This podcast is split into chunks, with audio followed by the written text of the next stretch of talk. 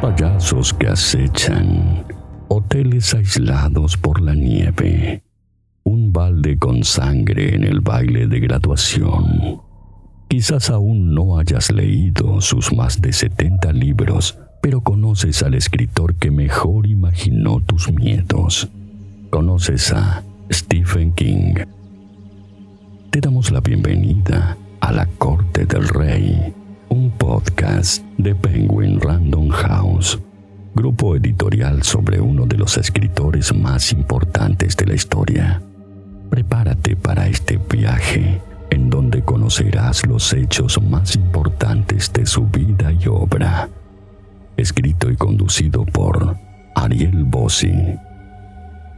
No importa en qué situación estés, en qué momento. Todo puede cambiar en solo un instante. A veces no requiere del aleteo de una mariposa en Asia, sino de un perro tratando de abrir una heladera adentro de una van. Te doy la bienvenida a la corte del rey. Esta es la vida y obra de Stephen King. Llegamos a la mitad de la década de los 90. Por un lado, Stephen King toma una decisión bastante postergada. Deja de aceptar registros para autografiar libros. Desde hacía unos años vos podías enviar una carta a su oficina y anotarte en una lista de espera. Cuando era tu turno, la oficina de King te contactaba y vos podías enviar dos ejemplares que él te autografiaba y te enviaba de vuelta. Hermoso, ¿no? Pero bueno, para este año el listado ya era más largo que Apocalipsis, así que si habías logrado registrar tu nombre antes, excelente. Si no, mala suerte. Estamos en 1995 y los jerarcas de Viking vuelven a rascarse la cabeza y a preguntarse qué está pasando. Cuatro años después de que Stephen King no llegase al primer lugar de la lista de los más vendidos, el escenario volvía a repetirse. Y ahora con la novela que cierra esa trilogía conocida como la trilogía de las heroínas. El retrato de Rose Mader. Stephen King, ese autor estrella que había sumado a la editorial en 1979 y que fue siempre récord de ventas, por segunda vez en la década veía sus ventas en caída. Leve, por supuesto. King seguía vendiendo millones de ejemplares alrededor del mundo, y Ross no fue la excepción. La primera tirada tuvo 1.750.000 copias en la calle. Pero bueno, no vendió tantos como los que vendía hacía 10 años atrás. Y por primera vez, algunos ejecutivos comenzaron a tener ciertas dudas respecto a si no había pasado el momento de ese personaje conocido como el hombre de la bolsa norteamericano. ¿Y qué le pasaba a Steven?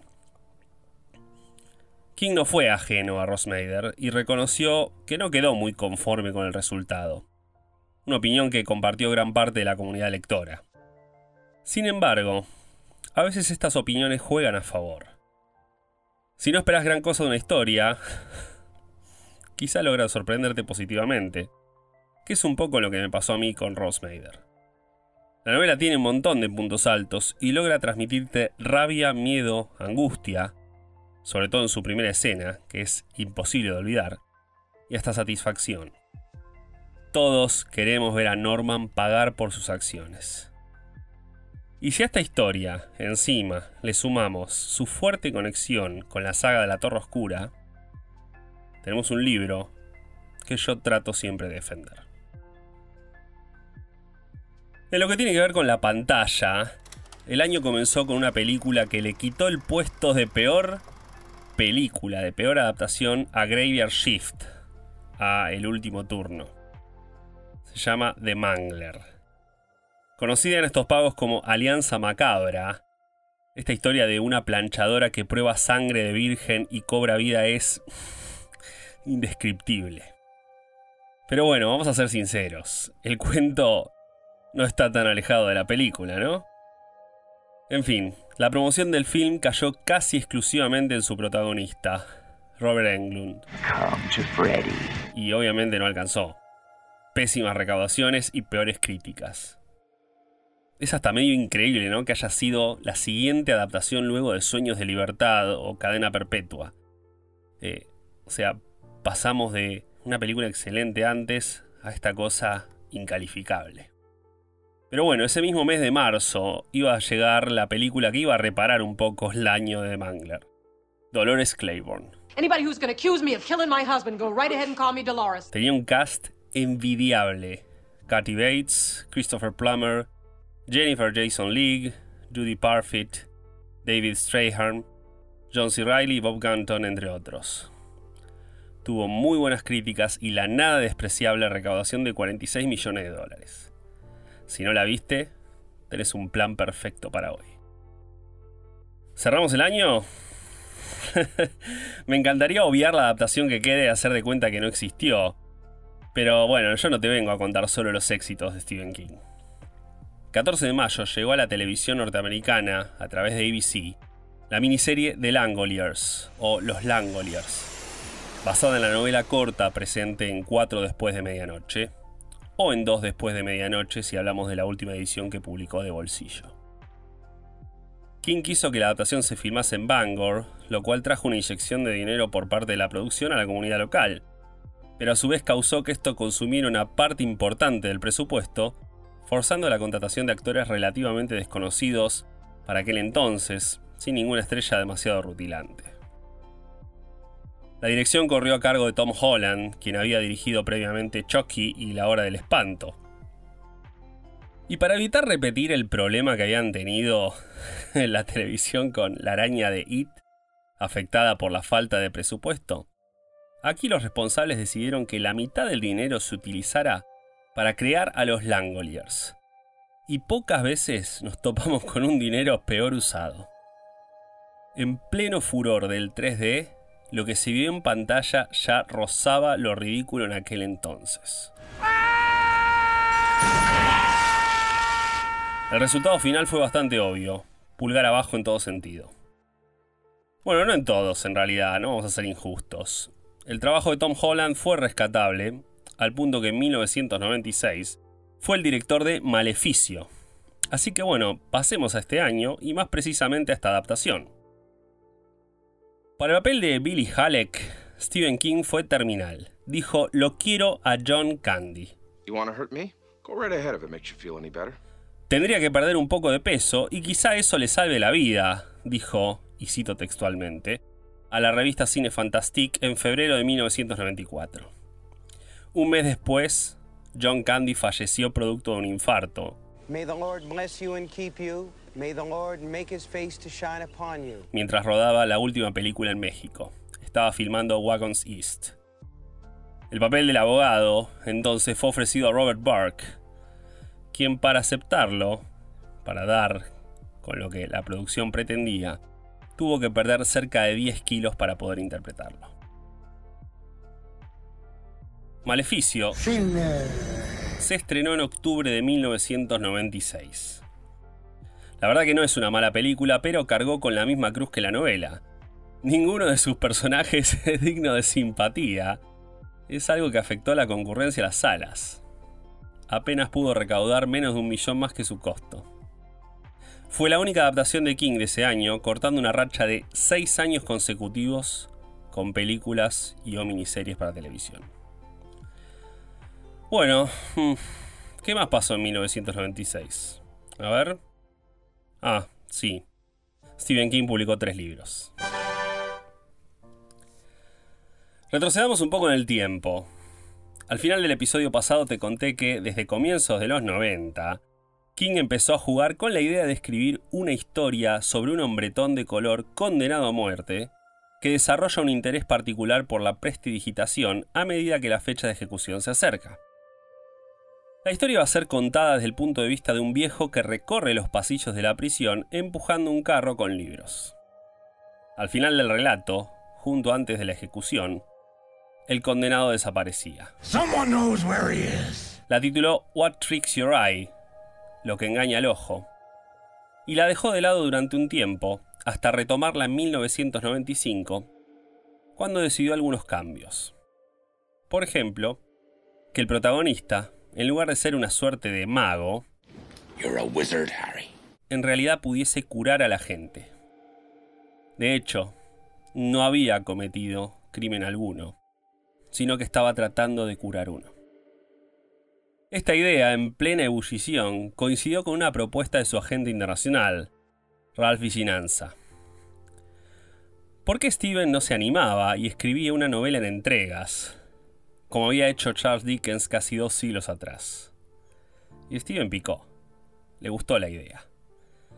Discutieron cuántas partes serían, Ralph propuso 8, King dijo 4 y cerraron en 6. Y pusieron manos a la obra.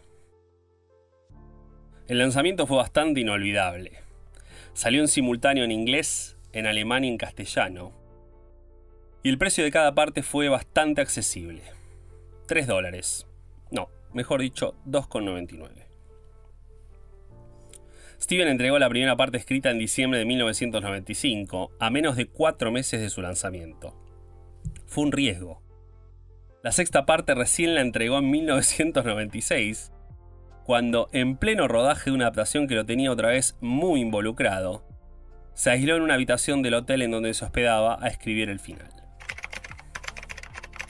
The Green Mile, o El Pasillo de la Muerte, Milagros Inesperados, o La Milla Verde, dependiendo del título de las diferentes ediciones que tuvo en castellano, fue un éxito sin igual se vendieron más de 18 millones de ejemplares de los seis tomos individuales. Y el New York Times se vio forzado a cambiar la forma en que hacía el ranking de los bestsellers, ya que al publicarse la sexta parte, Steven tenía ocupados 6 lugares de los 10 que proveía el ranking. O sea, imaginen el resto de las escritoras y los escritores que compitieron con King en ese momento. No competían con un Stephen King, competían con 6. Encima, la campaña de promoción fue bastante innovadora. Por primera vez Internet tuvo un papel importante con concursos, salvapantallas y hasta publicidades de televisión que podían verse en la web. Yo no tengo, no tengo elogios suficientes para esta obra y nada de lo que diga sería justo. Fue el libro que me transformó en lector constante. Si no hubiese existido The Green Mile, quizá no estarías escuchándome ahora. O quizás sí, quién sabe. Sea como sea, si no leíste La Milla Verde, Pasillo de la Muerte o Milagros Inesperados, una parte mía te envidia. Bueno, ya pasó de Green Mile. La competencia de Viking respira, durante solo unos instantes. Un mes después de la publicación de la sexta parte, Viking y Dutton publican Desesperación y Posesión en el mismo día. Alguna persona despistada quizá no se dio cuenta de esto porque Posesión fue publicado bajo el seudónimo de Richard Bachman. Fue toda una locura hermosa. Las portadas de los dos libros, al estar juntas, formaban una sola ilustración, realizada por el artista Mark Ryden. Posesión encima tuvo una historia ficticia atrás.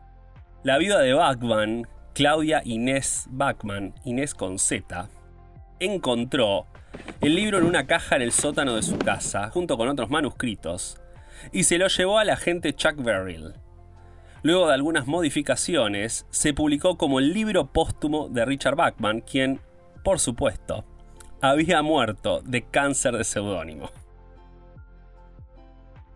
Posesión no es un buen libro, pero si vamos a ser justos, nunca fue concebido como tal. Está basado en un guion que Stephen King escribió en los 80 titulado The Shotgunners, que iba a ser filmado por Sam Peckinpah. La producción nunca avanzó porque Sam falleció tres meses después de la reunión con King. Una pregunta que recibo cada dos por tres es ¿en qué orden tengo que leer Posesión y Desesperación? Porque son libros emparentados. Algunos personajes están en ambos libros, otros tienen el mismo nombre pero cambian de papel. Y otros directamente cambian de bando, si se quiere. La verdad es que no hay un orden correcto, es indistinto. Sí te puedo decir que Desesperación, por lo menos a nivel personal, me pareció un muy, pero muy buen libro. Posesión no tanto. Bueno, y acá me voy a detener un momento para hablar de nuevo de las ediciones limitadas. No es que esta década haya tenido pocas. Entre enero de 1990 y diciembre de 1999 se publicaron en total 28 ediciones limitadas y unas cuantas bastante impresionantes. Por ejemplo, la que hizo Doble de Apocalipsis. Constaba de un ejemplar realmente enorme, forrado en cuero, con bordes dorados en sus hojas y con letras góticas, casi como si fuese una Biblia de lujo. Está contenida en una caja de madera forrada con tela roja, como si fuese un ataúd. Y por supuesto, el ejemplar está autografiado por Stephen King y por su ilustrador, Bernie Wrightson. Es una edición hermosa, se la conoce como la edición del ataúd, y si querés ver más fotos, estate atento a las redes porque para el momento en que escuches este episodio ya habré compartido unas cuantas. Bueno, todo muy lindo, pero ¿qué tiene que ver esta edición limitada de Apocalipsis con posesión o con desesperación? Bueno, tiene que ver dos cosas. Si bien Posesión estará a años luz de ser de los mejores libros de Stephen King, tiene dos ediciones limitadas que, para mí, son las mejores que se hayan hecho. Y el segundo punto en común es que tanto la edición limitada de Apocalipsis como las dos de Posesión las co-diseñó la misma persona, el director de marketing del sello Dutton, llamado Peter Schneider. Peter tuvo total libertad para diseñar las limitadas de Posesión, y por ello contrató a Joe Stefko, dueño de la editorial especializada Charnel House, una de las más importantes en lo que a ediciones limitadas se refiere. Joe y Peter se reunieron y barajaron diferentes opciones, y finalmente fue Joe quien propuso dos ideas que darían la identidad que los libros tienen hoy. Para la edición numerada, utilizarían una caja contenedora que simulaba incluir dentro un motocop de juguete. Un motocop es un vehículo presente en esa novela. Mientras que la edición numerada en letra tendría balas, balas reales, engarzadas en su portada y contraportada, simulando atravesar el ejemplar y a su vez sería contenido en una caja de madera. Todo avanzaba de acuerdo a lo planeado y Peter quiso comunicarse con Stephen King para averiguar qué momento sería ideal para hacerle llegar la hoja de limitación, esa página donde va la numeración letra junto con la firma de puño y letra del autor. Como no todos los autores tienen la misma velocidad a la hora de firmar, se comunicó con la oficina de King y con su propio agente y consiguió un número de teléfono en Colorado al cual llamarlo, ya que King se encontraba presente en la producción de la miniserie del Resplandor. Lo atendió un asistente de producción prometiendo que Steven lo llamaría apenas terminara con una escena que estaban filmando. Pasaron dos horas y finalmente King llamó a Peter, quien le dijo que iban muy bien con la producción del libro y que quería saber cuál era el mejor momento para enviarle las hojas para firmar. Hubo un breve silencio y Stephen King dijo, Peter, no voy a firmar las hojas. El libro fue escrito por Richard Bachman y como vos sabés, Bachman está muerto. La historia es más larga, pero bueno, vamos al centro de la cuestión. No había forma de que King firmara. Hubo gritos e insultos a las paredes y posiblemente algún que otro insulto se lo ligó King, pero nadie lo iba a confesar. Stefko tuvo la misma reacción que Peter, pero le dijo de reunirse y discutir alternativas. Y llegaron a la solución.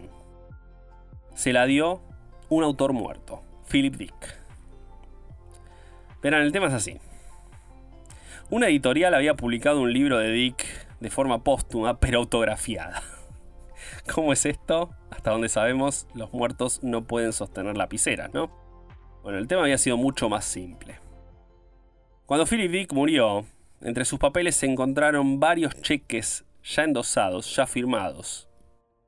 Con lo cual la editorial lo que hizo fue adquirirlos, los recortó, recortó la firma y la pegó en la página de limitación. Y esto era el punto de partida perfecto. ¿Qué tal si, además de esos manuscritos, Claudia Inés Bachman hubiese encontrado un talonario de cheques cancelados? Era una muy buena idea, pero algo compleja para describírsela por teléfono a King y lograr su aprobación sin mostrarle siquiera un prototipo. Por ende, Peter le encargó a la diseñadora de Dutton que diseñase un cheque falso al que le agregaron referencias a otras obras de Stephen King. Con el diseño ya completo imprimieron cinco páginas con tres cheques cada una y completaron cada uno a mano con algo relacionado a las obras o a la vida de Stephen King, como por ejemplo pago por estadía de tres noches en el Hotel Overlook. Acompañó los diseños con una carta en donde le explicaba a King su idea, el trasfondo y que, de ser posible, la considerara. Mandó el paquete de forma urgente, con envío nocturno a Colorado, y esperó la respuesta. La respuesta no tardó en llegar. Al día siguiente, luego de almorzar, Peter tenía una nota de su secretaria que decía, en letras mayúsculas, Stephen King quiere que lo llames. Con los nervios a flor de piel lo llamó, y esta vez atendió al propio King, quien luego de unos segundos de silencio comenzó a reírse y dijo, bueno, me atrapaste con esto de los cheques. Creo que tengo que hacerlo, o la gente realmente va a creer que Bachman está muerto. Ambas ediciones fueron un éxito. Se vendieron por teléfono el 8 de octubre de 1996 y son de las ediciones numeradas en letra más cotizadas entre los fans. En reventas posteriores han alcanzado valores que hoy en día oscilan entre los 10.000 y los 20.000 dólares. Su diseño único, con una caja de madera que simula ser una caja de cartuchos, y dentro el ejemplar con balas reales Winchester de 30 engarzadas, de esa forma que simulan atravesar el libro, la colocaron en el podio como la mejor edición limitada realizada de un libro de Stephen King. Ya es suficiente de posesión y desesperación, ¿no? Bueno, no, no es suficiente porque hubo un último detalle que volvió locos a los fans y las fans de cierta saga. Cuando Posesión y Desesperación salieron a la venta, si vos comprabas ambos libros juntos, te venía de regalo una linterna portátil para libro. Era un ítem curioso y práctico, que por supuesto se agotó muy rápido. La gente que no llegó a comprar el pack con, esta linterna de regalo se quejó, con lo cual King entregó a la editorial los dos primeros capítulos de Maui Cristal, de Wizard and Glass, el súper esperado cuarto volumen de la saga de la Torre Oscura. La editorial lo imprimió en un mini librito, esos dos capítulos, que incluyó con los nuevos packs. ¿Y qué pasó? Todos arrasaron con las copias y mucha gente que había comprado el pack con la linterna se quejó porque quería el librito con los dos primeros capítulos. Una vez más King entendió que no se podía conformar a todos. Listo, ahora sí. Se terminó Posesión, se terminó Desesperación y se terminó Viking. ¿Qué? Sí, se terminó Viking. Desesperación fue el último libro que King había firmado con Viking y era hora de cambiar de aires. Por un lado, King sentía que había dejado de ser el autor estrella de la editorial y entendía que Tom Clancy recibía más atención y dedicación que él además de adelantos más grandes. Se sentía un poco desplazado. Y por el lado de Viking, los ejecutivos decidieron que no valía la pena pagar adelantos de más de 15 millones de dólares para simplemente recuperar lo invertido. Si iban a pagar tanto por un libro, querían ganar mucho. Por ende, cuando King pidió una fortuna como adelanto por su siguiente libro, simplemente le dieron la libertad de negociarlo donde quisiera. Y así sucedió. Mientras Steven se tomó un avión y se fue de vacaciones a Australia, su agente remató los derechos de su siguiente novela, algo que trajo cierta controversia e hizo ver a King como excesivamente codicioso. Tiempo después, el propio autor se arrepentiría, pero bueno, lo hecho, hecho está. Mientras tanto, la maquinaria por supuesto seguía avanzando. En 1997 y King comenzó a escribir el guion de una historia que transcurre en una isla, donde llega una tormenta como no se ha visto antes, y aparece un personaje que repite una sola cosa. Denme lo que quiero y me iré. Mientras escribía este guion, a través de su editorial, Filton Press, publicó una nueva edición limitada. Titulada Six Stories, seis historias. Es un libro que nunca viste en castellano porque esas seis historias que lo integran fueron incluidas en otras obras. ¿Querés saber cuáles son? Almuerzo en el restaurante Godam, Cuarto de autopsias número 4, La teoría de las mascotas de LT, La moneda de la suerte, Willy el ciego y El hombre del traje negro. Se produjeron 1100 copias, todas autografiadas por Stephen King y todas numeradas. Es una linda edición, es bastante elegante, pero hay una realidad. Fuera del ámbito coleccionista no trascendió gran cosa. Distinta suerte tuvo su sucesor, ese libro publicado por Donald Grant Books. Grant trajo alegría y dicha a las 10.000 personas que pudieron pagar los 45 dólares que costó la edición en tapas duras de Wizard and Glass, o La Bola de Cristal, o Mago y Cristal, el cuarto volumen de La Torre Oscura. Por supuesto, esta tirada tan limitada resultó en dos cosas obvias. La primera es que King no llegó al primer puesto de los más vendidos del New York Times en 1997. Y la segunda es que las cartas a su oficina clamando por una edición masiva de ese cuarto tomo no se hicieron esperar. Por suerte, el público no tuvo que esperar gran cosa. Signet lo anunció y lo publicó en 1998. Y acá tengo que parar un instante porque no puedo no hablar de Mago y Cristal o de la bola de cristal. La primera vez que yo agarré un tomo de la Torre Oscura y leí la sinopsis me pareció extraña y poco atractiva. De hecho, la sinopsis de los cuatro volúmenes no me decían nada de nada y hasta algunas me parecía que carecían de sentido. ¿Un monorriel hablando? Y sin embargo, lectores y lectoras constantes con mucha más lectura de King que yo en ese momento, no paraban de posicionar esta saga en progreso como lo mejor que había hecho Stephen King, pero siempre recalcando algo muy importante. El primer volumen era extraño.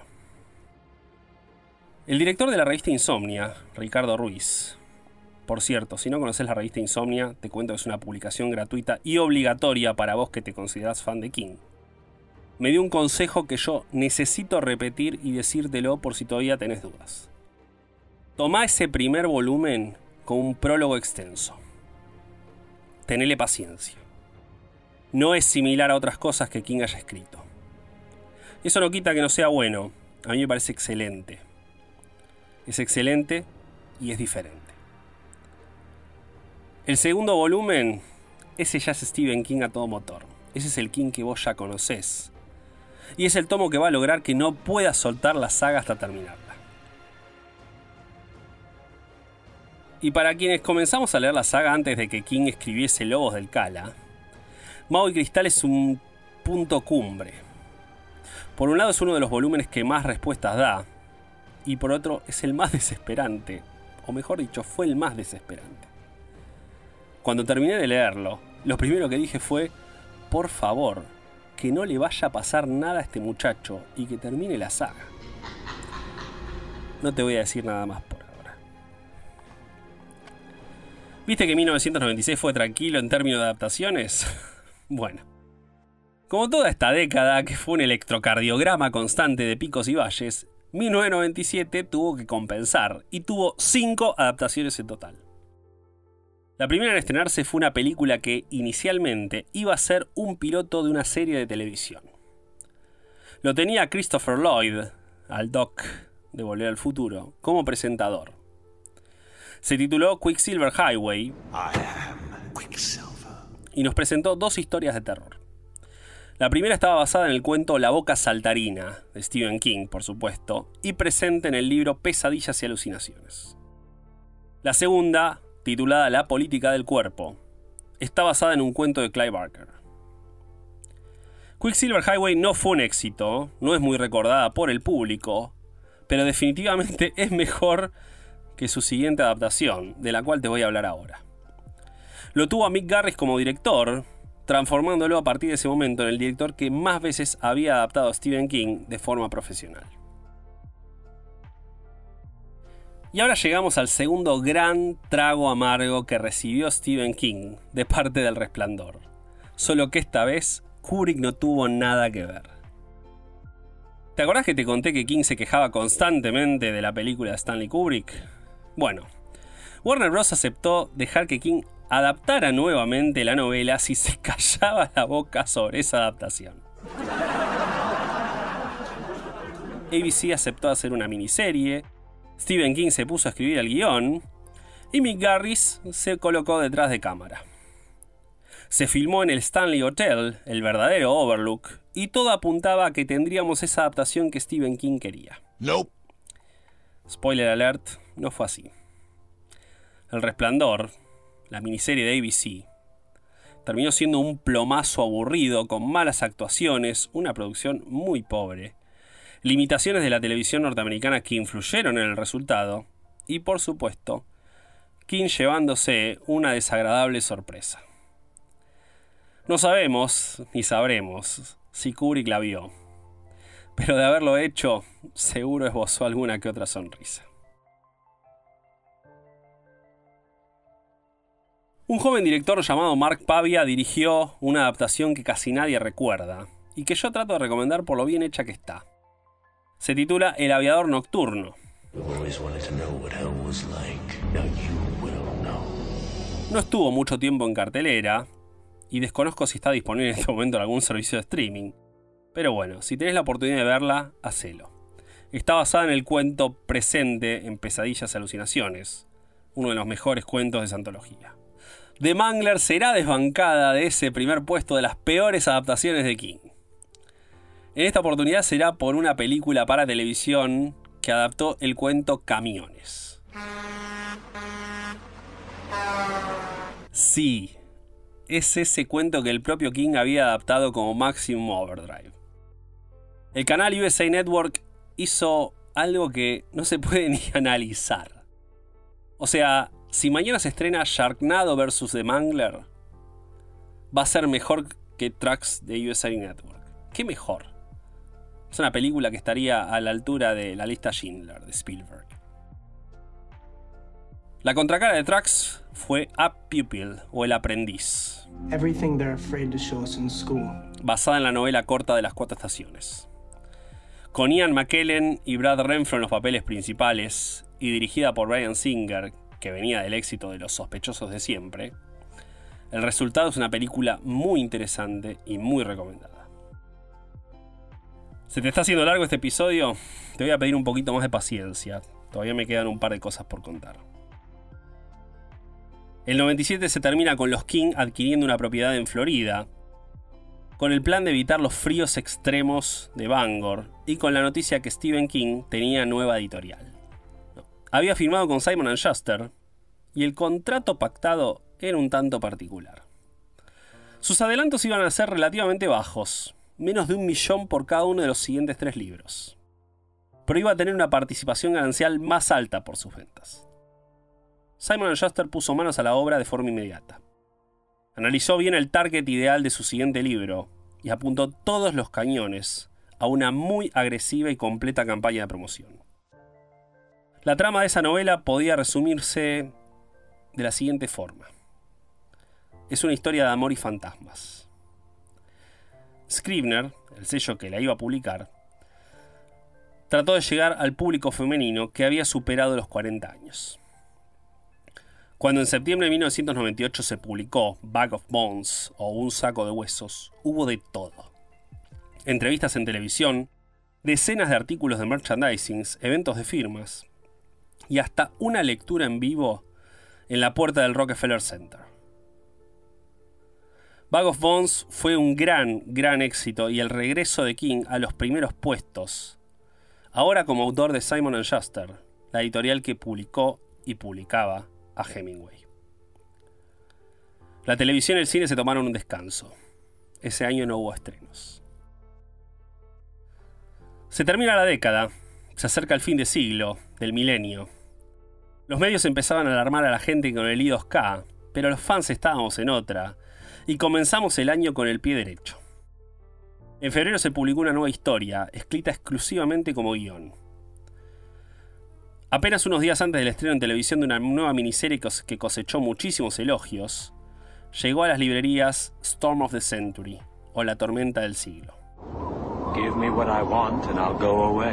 El libro está bárbaro, y la miniserie también con dirección de Craig Bexley, esta adaptación sorprendió por su oscuridad, incluso a pesar de ser para televisión. Dura seis horas, pero créeme que las vale. Abril fue un mes agitado para King. Por un lado se publicó su nueva novela, La chica que amaba a Tom Gordon. Una historia diferente a lo que nos tenía acostumbrados, al punto que la editorial quiso incluirla como novela juvenil.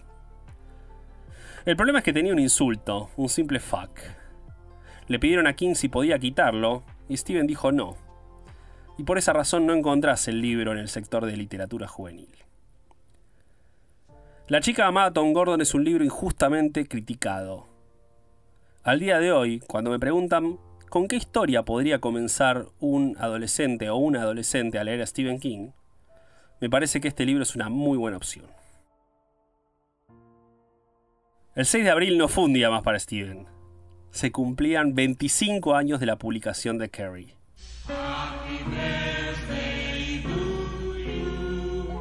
la editorial realizó una fiesta exclusiva en un restaurante de Nueva York. Steven preparó junto a Michael Alpert, quien es diseñador en Filton Press y amigo suyo, 500 copias de The New Lieutenant's Rap, el rap del nuevo teniente. Un pequeño cuaderno que había escrito a mano y contenía una historia que luego revisó e integró a su siguiente libro, Corazones en Atlántida. Cada copia estaba autografiada por King y estaba numerada.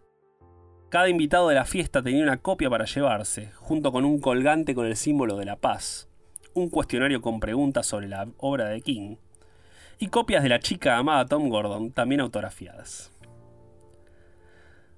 De las 108 personas, muy pocas le prestaron atención al regalo. Esto disgustó bastante a Steven, al punto que tomó casi todas las copias que quedaban y se las llevó consigo, guardándolas en la caja fuerte de su oficina. Al día de hoy se estima que solo unas 80 copias quedaron en circulación, y hubo otras 24 sin firmar que fueron distribuidas a lo largo de los años.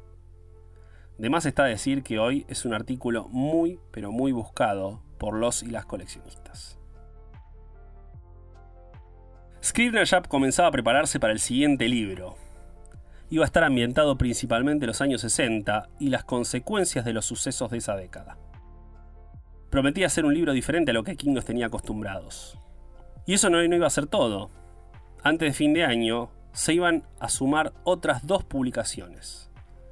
Primero una reedición de un solo volumen de The Green Mile, que acompañaría la esperada adaptación de Tom Hanks en el papel principal. Y la otra publicación iba a ser un audiolibro narrado por el propio Stephen King, que incluía tres historias inéditas hasta ese momento. O casi inéditas, porque la primera había sido incluida en Six Stories. 1999 estaba preparado y armado para ser un año con Stephen King llegando a mucha más gente, estando en boca de todos. Y lo logró, pero no por sus obras. La tarde del 19 de junio de 1999 lo encontró a Stephen King caminando como todas las tardes al costado de la ruta cercana a Lowell, en Maine. El conductor de una van, llamado Brian Smith, quitó la vista de la ruta cuando uno de sus perros, en la parte trasera, quiso abrir una ladera de mano para sacar comida. La van desvió lentamente su curso hacia la banquina y atropelló a Stephen King.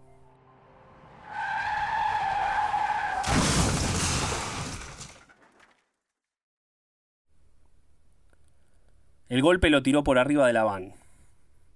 El resultado fue bastante fuerte. La columna astillada en ocho puntos. Cuatro costillas rotas. Más de 30 puntos por un corte en el cuero cabelludo. Fractura en un punto de la cadera y una pierna con al menos nueve fracturas. Y así todo fue un milagro. Si King no se hubiese corrido apenas un poquito a la izquierda a último momento, el golpe lo hubiese matado. Si hubiese rebotado contra la camioneta, hubiese pegado su cabeza con las piedras de la banquina y posiblemente hubiese terminado muerto. Si su columna se hubiese quebrado, hubiese muerto o hubiese terminado cuadripléjico. Y si el golpe hubiese sido más violento en su cabeza, bien podría haber terminado con muerte cerebral. Fue un milagro que Stephen King no muriese en ese accidente, que pudiese recuperarse. Y el 9 de julio, tres semanas después de estar internado en el hospital, volviera a Bangor.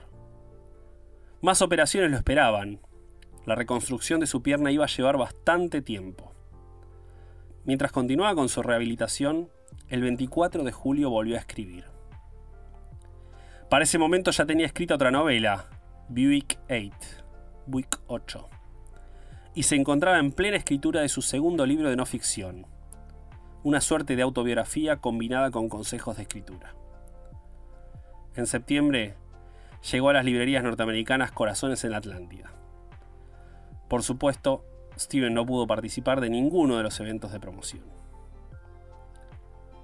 Hearts in Atlantis o Corazones en Atlántida es otro de sus libros con un alto contenido autobiográfico, sobre todo en su segunda historia. Es un libro hermoso, es un libro que conmueve. Es el título que muchas veces recomiendo cuando alguien me dice que King solo escribe terror.